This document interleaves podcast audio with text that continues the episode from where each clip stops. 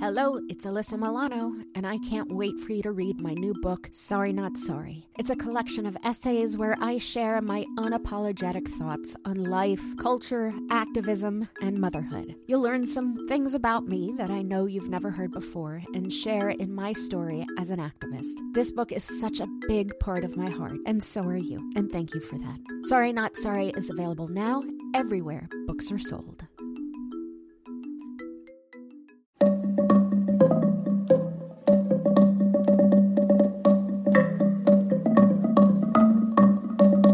Hi, I'm Alyssa Milano, and this is Sorry Not Sorry.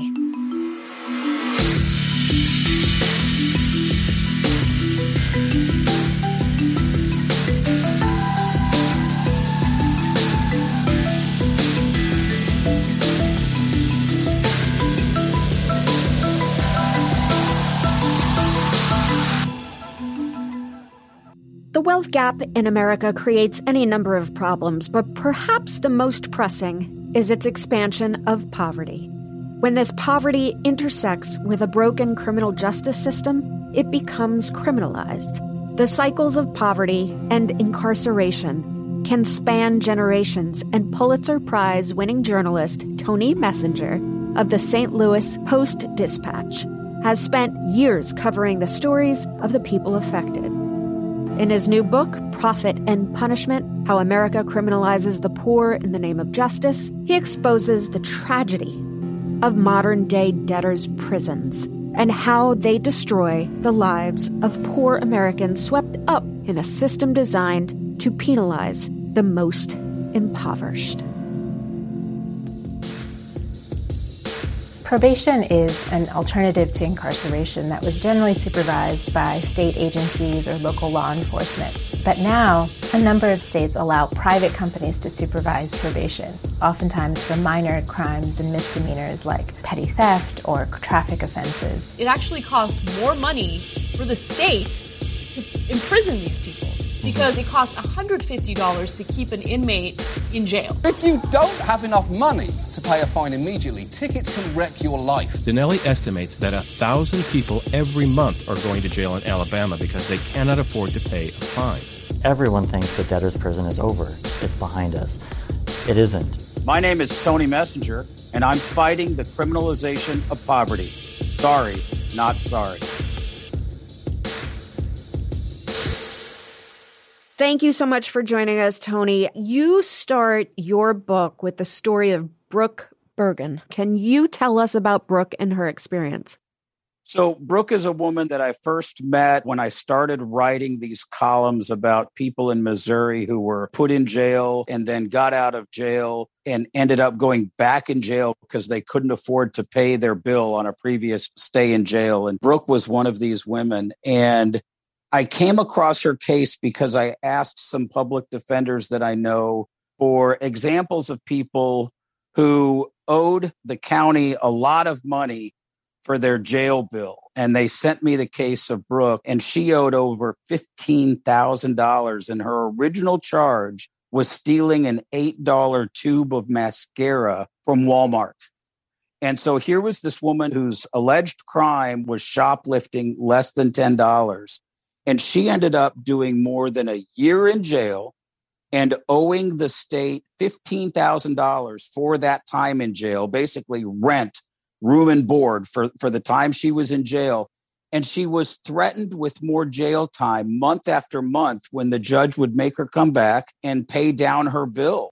And if she couldn't afford it, she was threatened with more jail time. And I'll just never forget the first day that we met in a coffee shop near where she lives. And it was the day before she had one of these court dates where she had to explain to the judge, here's my pittance of $10, $100, whatever I can get to pay down my $15,000 jail bill, which I'm never going to be able to pay down and which you're going to continue to threaten me to go back to jail on. And she was scared to death. We just sat there and she told me, a little bit of her story. And this poor woman was scared to death, not because she had committed another crime, but just because she was poor and the judge was threatening her to go back to jail if she didn't magically come up with $15,000. As I'm listening to this story, I'm thinking that most people who are also listening, they'll hear this story and think that this has to be incredibly uncommon. So how many people are stuck in situations just like Brooke's? There are thousands and thousands of them, and it's every state in the nation.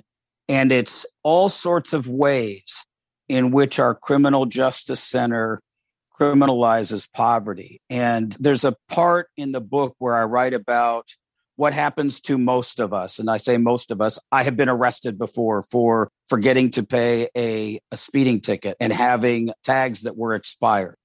And I tell the story of what happened when I got pulled over. And I got pulled over and I had a warrant out for my arrest and I got handcuffed and taken to the police station and my picture taken. And I sat in a little room for a brief period of time and had to do my fingerprints. But I had $80 cash in my wallet and I'm a middle-class white guy. And so I just gave them that $80 and bonded out and was able to go home and take care of my kids. And I didn't lose my car and I didn't lose my job and I didn't lose my kids. But what happens to a lot of poor people on minor charges like traffic offenses or assault or being caught with a joint or stealing $8 worth of mascara, you get arrested and often you end up in jail that day because you can't afford any amount of bail that they put on you. And then you're stuck in jail until you can meet your public defender. And often you're in an area in which the public defenders are unfunded or underfunded. And so it takes a while to meet your public defender. Eventually you meet your public defender. A lot of the people that I write about in the book who are charged with minor offenses spend at least 30 days in county lockup waiting to get through the system. And then a prosecutor comes to them and says, you know what? You don't need to be in jail anymore. You don't want to be here. How about you just plead guilty to this charge and we'll let you out with time served? And that sounds great. So that's what people do so that they can get out of jail and go back to their families. But then they get out of jail, at least in Missouri and in Oklahoma and South Carolina and lots of other places, and they get a bill for their time in jail. And they can't afford that. And they find out that they also now have to pay a private probation company to drug test them, even if their charge had nothing to do with drug testing. They have to go back to the judge every month and report on whether or not they can afford to pay their bill. And it creates this cycle that they simply can't get out of. And there are thousands and thousands of people all over the country who are stuck in this cycle in small towns and in big cities, and they can't get out of it. And it's simply because they're poor. I was on probation for a year, $50 a month. At the time, I didn't have anywhere to live. I didn't have any money. I didn't have a job. No, nothing. And the terror of every time it's, I got to go in on the 15th. I've only got $20, you know? And then, of course, you'll starve yourself to come up to 50. I mean, it's crazy. I think one of the most really shocking statistics in your book, at least for me, is that Americans owe $50 billion in outstanding fines and court fees, and yet 80% of the people involved in the court system qualify for a public defender. And yet, when people are released from jail, it is often harder for them to find work. How are these people supposed to pay off their fines or find their way out of poverty? Well, they can't. And that's what makes the system so backwards and upsetting and really damaging and broken to poor people. I mentioned a study in the book. There was a study in New Mexico that looked at how much some jurisdictions, cities and counties primarily, spend to try to collect the fines and fees that they issue in various criminal cases. And they spend more trying to collect that money than they actually bring in. So it's really bad government. It's inefficient government. And that's one of the reasons why the interesting thing about this topic is that of all the things that I write about, it is the most bipartisan topic. And I think people on the left and the right come to it in different ways. But some of the folks on the right, for instance, come to embrace this issue because they realize it's really bad government, whether they look at it as tyranny or it's just a bad spending of taxpayer dollars. Why should I spend $100 to collect $10 from a poor person that frankly didn't even have that $10. It just doesn't make any sense. And you know what? I'm so confused as to the judges who are sentencing people to jail for not paying court fines or jail fees. Can you tell us a little bit about the judges? Yeah, you know, I focus a lot in the book on the judges because I think a lot of us have a mistaken view of the judge's role, and particularly in some of these small towns. A lot of the judges that I write about in this book are elected judges. And so you think about judges in a small town. Who are the powerful people politically in a small town? There's the sheriff, there's the prosecutor, and there's the judge. And they all sometimes find themselves aligned. So what happens in a lot of places is when you have lawmakers, and I'll use Missouri as an example because it's so common here. You have lawmakers who are mostly Republicans who have signed the Grover Norquist pledge that says they're not going to raise taxes. So what do? They actually do raise taxes, but they call them fines and fees in the court system. And when they need money for something, they say, hey, let's charge $3 and add it to every speeding ticket and every criminal case. And so they do that. And every state has a massive list, if you look for it, of what all of these fines and fees are. So if you get a $100 speeding ticket, you may end up actually paying $300 or $400 because of all these other fines and fees. And then the case gets before a judge and the judge finds somebody guilty. And they just think that the fines and the fees are a part of it. And if the judge doesn't get his money or her money, they want their money. And they consider that the defendant hasn't actually fulfilled their obligation to the court yet. And so they threaten people with jail if they don't pay these fines or fees, even though the fines and fees have nothing to do in most cases with trying to stop them from reoffending. It's really just about raising money for all sorts of things that have nothing to do with the court system. And so these judges take it personally if you don't pay because they consider you, frankly, to be in contempt of court. And so despite the fact that you're poor, despite the fact that most of these judges didn't actually go through the process of having a hearing to determine whether or not you had the ability to pay. They threaten people with jail and put them in jail because they can't pay their fines and fees. The ACLU in New Hampshire has released a report showing the number of people that get imprisoned because they're poor and unable to pay for citations. So let's say they are guilty of a moving violation like speeding or rolling through a stop sign. They'll get a ticket that could be worth hundreds of dollars, and if they can't pay for it, they are unfortunately imprisoned as a result. Now, the new report from the ACLU of New Hampshire revealed that in 2013 alone, courts in New Hampshire sent defendants to jail in lieu of a fine in at least 289 cases. And it just makes it worse because now you're in jail, you're going to lose your job, you might lose your driver's license. There's no way you're going to be able to make the money to pay the fines and the fees. And then you get more fines and fees heaped upon them because you get out of jail and they give you more bills.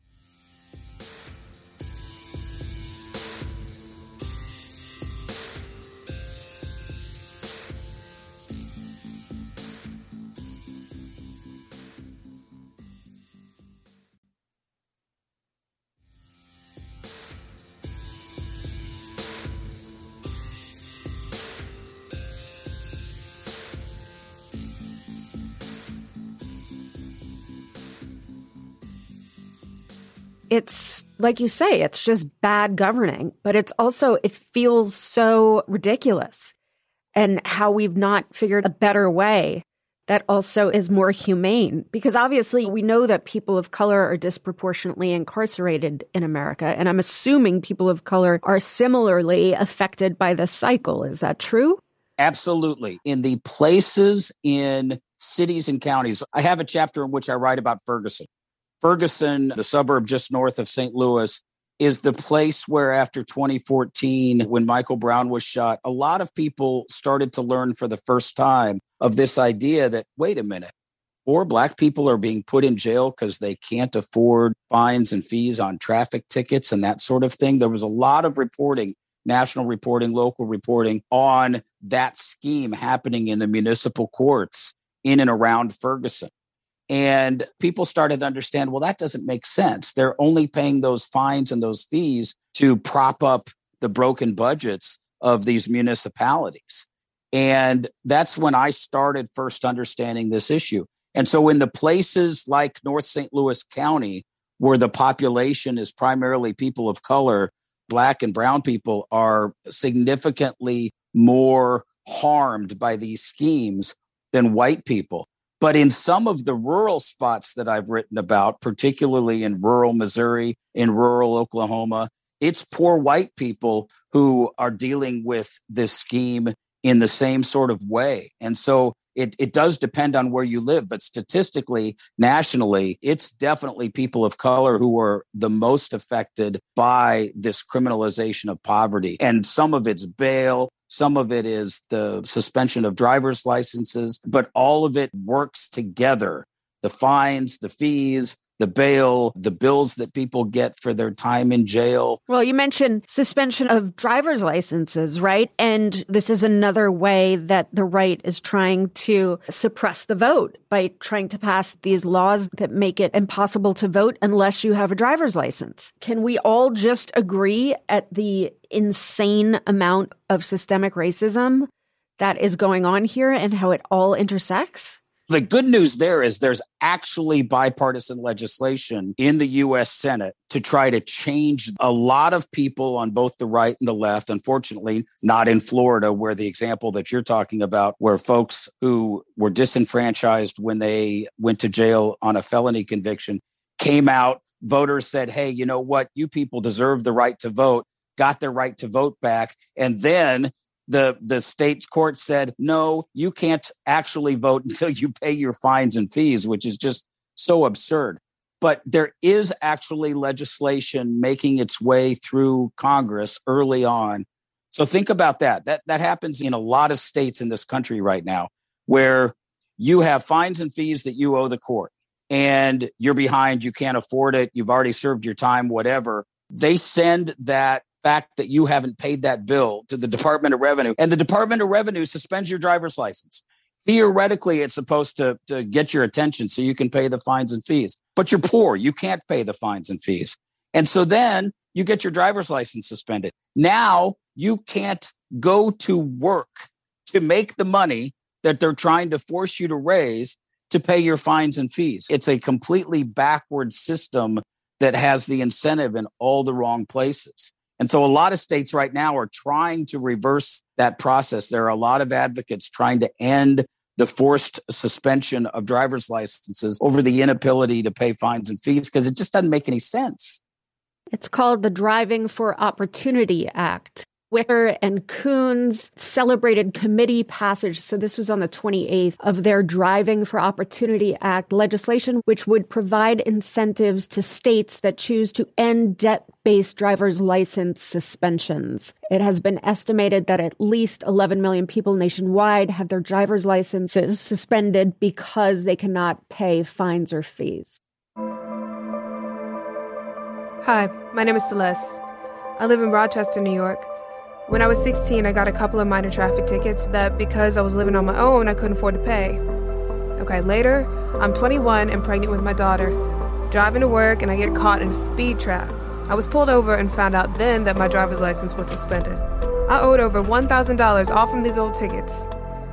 I was arrested for driving on a suspended license and spent 15 days in jail, pregnant. I'm out now, but barely have enough money for rent and groceries, let alone traffic fines. And now I don't have a license either. Because I can't legally drive my daughter to school, I have to take her on the bus, then take the bus to work, then take the bus back to school to pick her up. Altogether, it's over 3 hours. The thing that's really fascinating about this issue, it's really created some unlikely partnerships, right? The Koch brothers and the ACLU, Americans for Prosperity, and Empower Missouri. How do you think, and why do you think that came to be? So part of it is the part that that I want to believe it mostly is that people on both the left and the right care about civil rights. They sometimes get to why they care about civil rights and which civil rights they care about in a different way.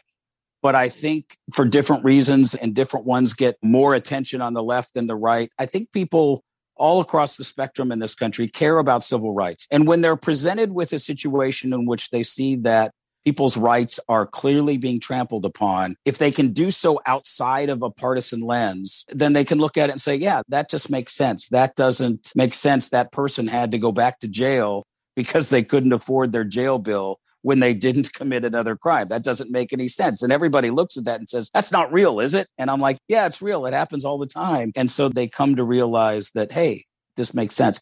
One of the reasons that I think you have people on the right in particular coming to criminal justice reform issues is that some of the right people on the right have endorsed it. Sometimes just simply having somebody in your particular political philosophy say, hey, this is a good idea, helps you. So for example, and I write about this in the book, President Donald Trump, who I didn't agree with on almost anything, signed the First Step Act, which was a good piece of criminal justice legislation.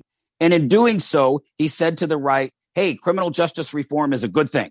Now, I don't believe President Trump actually cared about criminal justice reform or even particularly knew what he thought that the bill was doing as it relates to criminal justice reform. But he said, I endorse this. And so that mattered to some people on the right saying it's okay to care about this issue.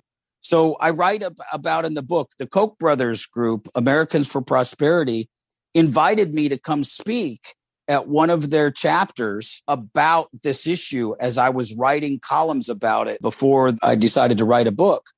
And I talked to the leader of this local chapter, and he's like, yeah, people in our group, they really care about liberty. And you're writing about these people's freedoms being taken away. And I think they'll really understand it. So I walk into this group in St. Charles, a rural county just west of St. Louis, and it's entirely Republican. And there are several people wearing MAGA hats, the red MAGA hats. And I'm just really uncomfortable because these are not my people. And also, I think when you see those hats, you feel like maybe there could be some violence that's about to break out, right? Like you don't feel safe when you see those hats. I see the red MAGA hat and I'm just like, oh my gosh, I can't believe I'm walking into this. And I'm sitting there outside the room before I walk into the room. I describe this scene in the book. I'm sitting there and it was the day that Nancy Pelosi was in the news because President Trump stopped her from making a trip that she was supposed to be making overseas. And they were all just happy about that. Oh, Trump showed Nancy Pelosi. And that's what they're talking about before I go in to walk into this group to talk. And they know I'm a Metro columnist for the St. Louis Post-Dispatch. And frankly, a lot of the folks in that group tend to think the St. Louis Post-Dispatch is a pinko commie rag. And so I'm not exactly the most comfortable going in to speak to this group. And I speak to a lot of groups, but they understood the issue in part because whether it was President Trump, whether it's the Koch brothers, whatever, somebody within the realm of their political philosophy had decided this is an important issue. And so they were open to listening to what I had to say. And that really did make a difference. It's why on this particular issue, it's fascinating to me that as I write in a chapter about this issue, that both the ACLU and the Koch brothers have appeared together on panel discussions promoting the end of the criminalization of poverty as it relates to the manifestation of all of these fines and fees that we heap upon defendants in our court system. Both the left and the right completely see that this is a bad system, that we shouldn't be doing things this way. The Senate overwhelmingly passed a criminal justice reform bill on Tuesday night, delivering a bipartisan win for President Trump. The First Step Act, as it is known, would change sentencing laws, establish more early release programs, and expand job training meant to reduce recidivism. The bill will now go back to the House for consideration, where it is expected to be approved. And so that's a good sign. That to me points to some hope. I try to end the book on a hopeful note that there are elements of legislation, things that we can do to end the next generation of Brooke Bergens and saying, if you commit a crime, you commit a crime, but we're not going to tether you to the courts for 10 years just because you're a poor person. In the book, you share something Mark Levin, a pretty right-wing guy who was working at the Texas Policy Foundation at the time, said that if the courts are used as a debt collection service and that drives law enforcement decisions, then it bastardizes the entire purpose of the judicial branch of government and puts public safety at risk. How does the criminalization of poverty drive law enforcement decisions? There's an example that I write about that goes back to Ferguson, in which St. Louis County is made up of, at the time it was 90, I think we're down to 88 municipalities. And a lot of those municipalities in this one county all have their own police departments and their own municipal court system. And so what has happened in some of those police departments, I write about this particular little town in which a mayor sends a memo to this police department and says, hey, you know what? Our ticket collections are down this month. If you guys don't pick it up and start arresting more people, we may not have enough money in the budget for all of the police officers that we employ. He's threatening police officers with using their power to raise money for the city.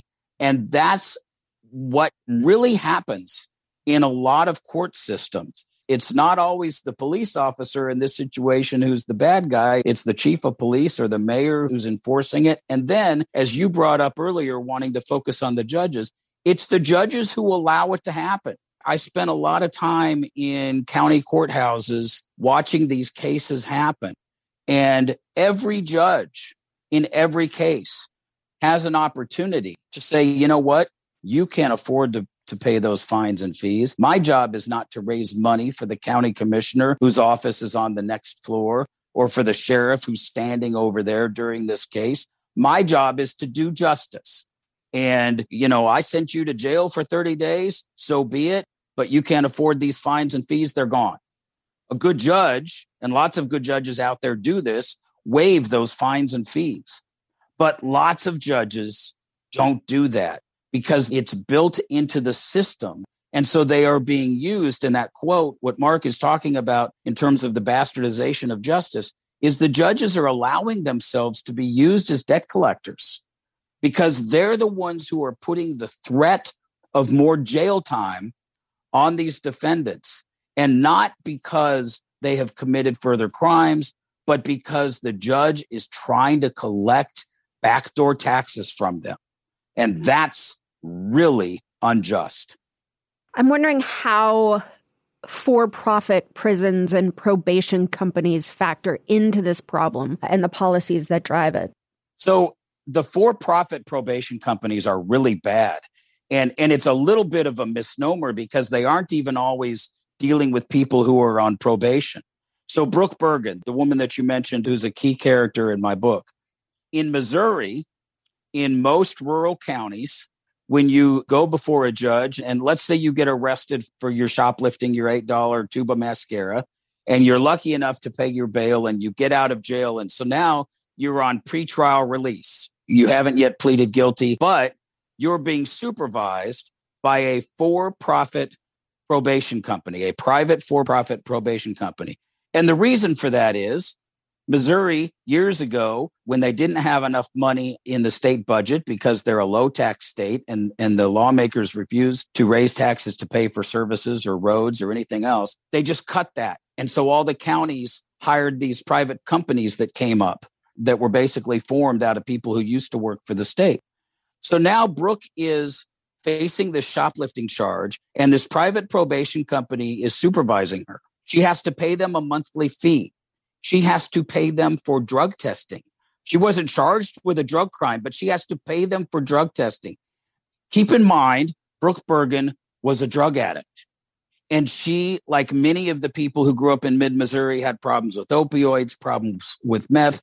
Lots of poor people in these communities who end up involved in the criminal justice system happen to have addiction problems that they battle. And so she's not charged with a drug crime, but she has to be drug tested. That's the problem, setting you up to fail. My probation officer wants me to pay almost $1,000 a month for my drug tests for my probation. That is more than my house, and I am currently on SSI, and I get government money, and I'm not allowed to have a job currently in my disability service. So how am I supposed to pay $1,000 a month? That's the system setting you up to fail, because she's going to fail. She's either going to miss a test, or she's not going to call in because she knows she's high and she knows she's going to test dirty. And so that's exactly what happens. So the private probation company, whose incentive is to make sure they have repeat business, reports to the judge, Brooke didn't call in for her test today, or Brooke's test failed, or whatever the case is. And the judge orders her back to jail for 10 days or whatever as a probation violation. You know what happens when she goes back to jail for 10 days? That's 10 more days of $35 to $50 a day on a bill that gets added up. So now she hadn't even yet been convicted, and they're adding to her bill over and over again because the private probation company needs to get its cut.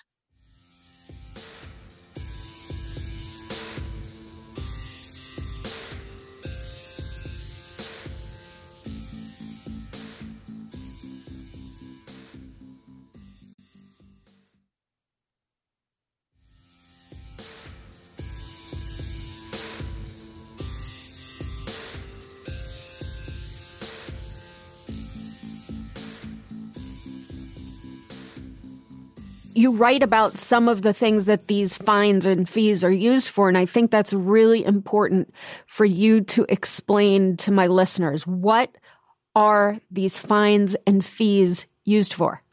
So some of them just go into general revenue, but lots of them go into pet projects of lawmakers. So one of the ones that I spend the most time on in the book is this $3 fee that was passed in Missouri that goes on to every criminal case to pay for rural sheriffs' retirements. Sheriffs have the same sort of public retirement that other law enforcement folks and government officials in the state of Missouri have. But because a lot of them are in counties that have low tax bases and they don't pay as much as, say, a sheriff in a bigger city might get paid or a police chief in a bigger city might get paid, they went to their state lawmakers years ago and said, hey, you know what? We need some money to supplement our retirement. Lawmakers tried to pass that bill and couldn't get it through. Why? Because it costs a lot of money.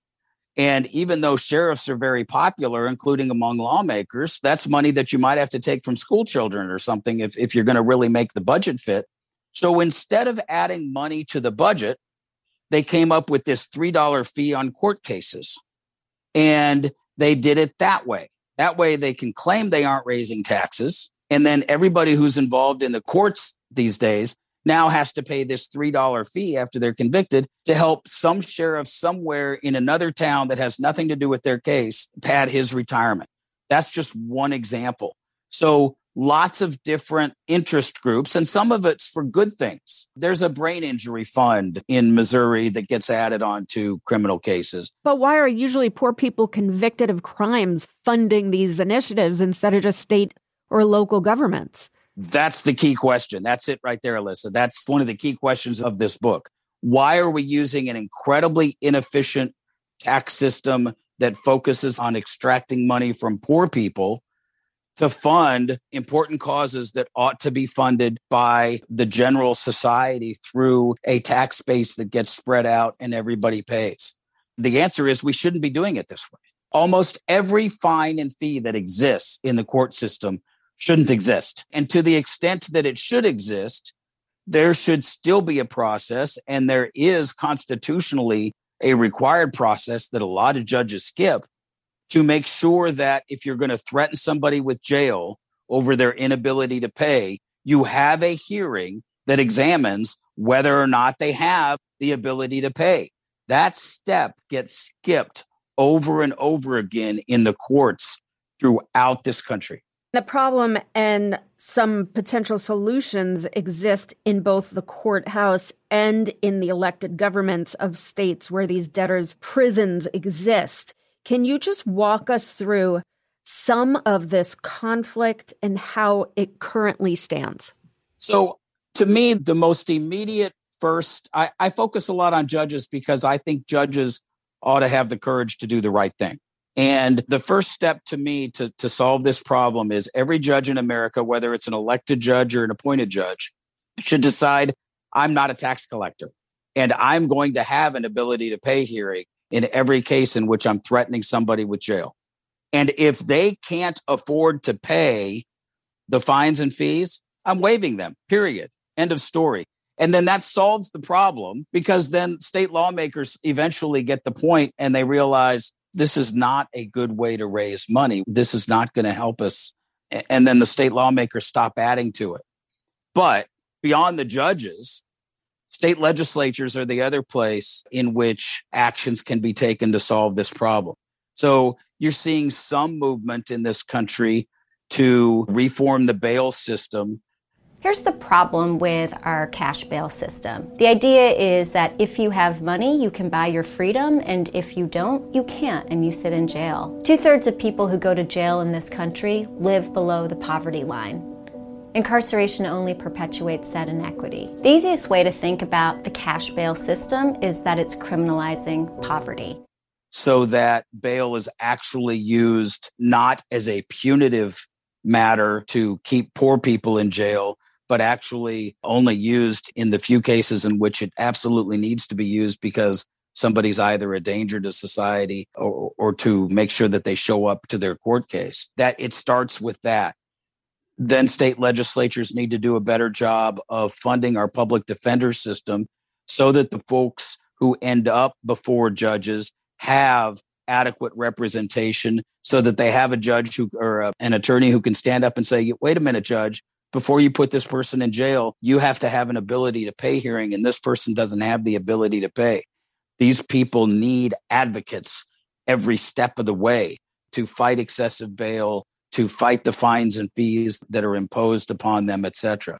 Then you get beyond that part of the system and you go to the state legislatures. And at some point, they have to realize, look, we're just not going to use the courts as a backdoor tax.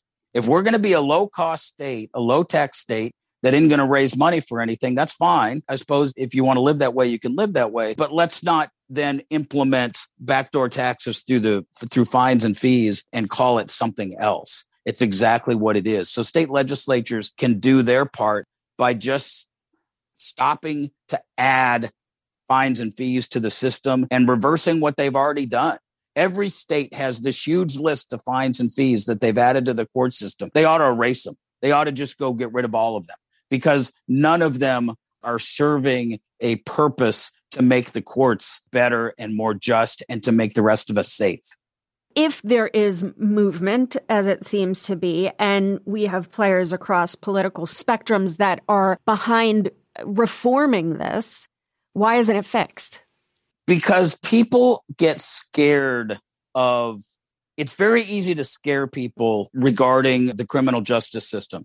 So everybody that I write about in the book is somebody who is in some way flawed.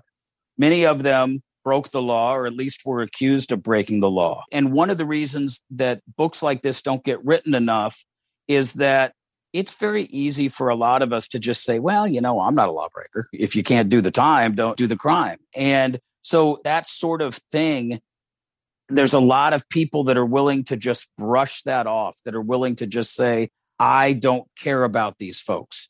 And so that's part of it. We have to do a better job as a society of having empathy for those of us around us who make mistakes, who battle addiction, who end up dealing with the criminal justice system and need a little bit of help and can't afford the problems that have been heaped upon their lives. Part of it is just, this is a really hard problem for people to understand because most of us haven't been through it. Many of us have gotten speeding tickets, and what have we done? We write a check. When we write a check, we're done. Unless you are a Black person who has been pulled over time and time again for minor things like not having a light bulb above your license plate or something like that, you don't understand the reality of the fact that happens to all sorts of people of color in this country, in every state. And so All of these things work together. When you look at the bail reform movement, for instance, where it's been most successful in California and New York, as soon as one person commits a high-profile crime who was not in jail on bail, then there are massive headlines that are beyond the realm of context that make it harder to continue to push those reforms. Never mind the 99% of folks who got out on bail and are doing just fine. Let's focus on this one big headline, bail reform is bad. And so every time that the nation makes a step forward in criminal justice reform, another political cycle comes through and somebody finds the next Willie Horton and finds a way to make it harder for these reforms to continue. Most of the things I write about in my book as it relates to the criminalization of poverty, the massive increase of fines and fees since the last Great Recession, most of them are just common sense when you really look at it. But you're talking about benefiting people who are poor and involved in the criminal justice world.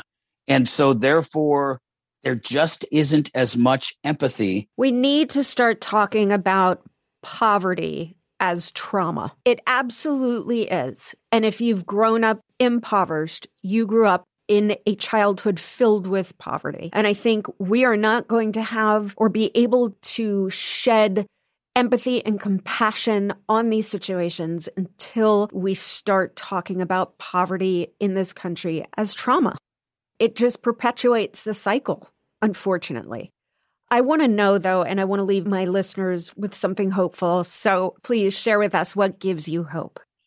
What gives me hope are the incredible number of advocates who care about these issues. I wrote about a young public defender named Matthew Mueller, who brought a case all the way to the Missouri Supreme Court and won his first case before the Missouri Supreme Court, fighting for justice for poor people in Missouri who were being threatened with more jail time because they couldn't afford to pay for their previous stays in jail.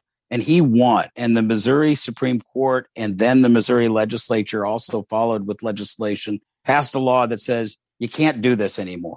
You can't threaten these people with more jail time just because they're poor. And so it was a baby step and there was progress. And every day there's some progress somewhere in a state legislature or in a state Supreme Court where there is an increased recognition that the idea of suspending somebody's driver's license because they can't afford to pay fines and fees is bad, that the idea of putting somebody back in jail simply because they can't afford to pay their fines and fees is bad, that putting poor people in jail because they can't afford their bail while wealthier people faced with the same charges are out free is not just, is not fair, is not a protection of civil rights. So every day I see something out there that shows me that we're making baby steps. In fact, to some degree, as I've been writing this book, it's been crazy. I spend too much time on Twitter. And every time I see a little bit of progress in another state, I'm like, oh man, I should have had that in my book. Oh, I wish I would have had that. Oh, I'm going to have to write a follow-up now because there's more progress. This is great. And so I would get nervous about it, but it's thrilling and it's exciting that there really is a lot of progress made in this realm of recognizing that just extracting wealth from poor people and calling it criminal justice doesn't make any sense. But it's a long slog because the way the laws work, it's city by city, it's county by county, it's state by state. And that's why the federal legislation that we talked about with Senators Coons and Wicker is so important, because anything that we can do at the federal level that gives incentives to the states to flip their system so that they are doing less to harm poor people in the name of justice moves in a better direction. It bends the arc towards justice. Tony Messenger, you give me hope. Thank you for all you do and for being a part of the podcast. Thank you so much for having me. At the ACLU, as many of you know, we are the country and the world's largest public interest legal and advocacy organization. We have offices that serve the country and every state in the United States as well as Puerto Rico, and we use as our tools litigation, advocacy, and organizing to make change that will realize the promises of our Constitution and federal laws. And two of those core promises are fairness in our court system and equal treatment of rich and poor, both of which are core principles violated by the problem of what we're talking about today, what are essentially modern-day debtors' prisons. The locking up of people, the deprivation of their liberty simply because they do not have money to pay courts. And concomitant with that, and at the root of that, is, of course, white supremacy and racism. The American dream is not to be stuck in a lifelong cycle of imprisonment and poverty. There is perhaps nothing that demonstrates the broken underside of capitalism like the tragedy of those people who are stuck paying for their own incarceration. The fact that anyone goes to jail for a year for stealing an $8 tube of lipstick in this country is sick and immoral. The fact that they can never escape this one mistake is criminal in itself. We urgently need reform of the criminal justice system. We need to make sure people are not sent to prison for crimes of poverty, and for those who do go to prison, that they can have a chance at a safe and stable life once they are released. This problem is only going to get worse as the rich get richer at the expense of the poor. Sorry Not Sorry is executive produced by Alyssa Milano. That's me. Our producer is Ben Jackson, audio editing and engineering by Maciej Lewandowski, and music by Josh Cook, Alicia Eagle, and Milo Bugliari. Don't forget to rate, review, and spread the word. Sorry, not sorry.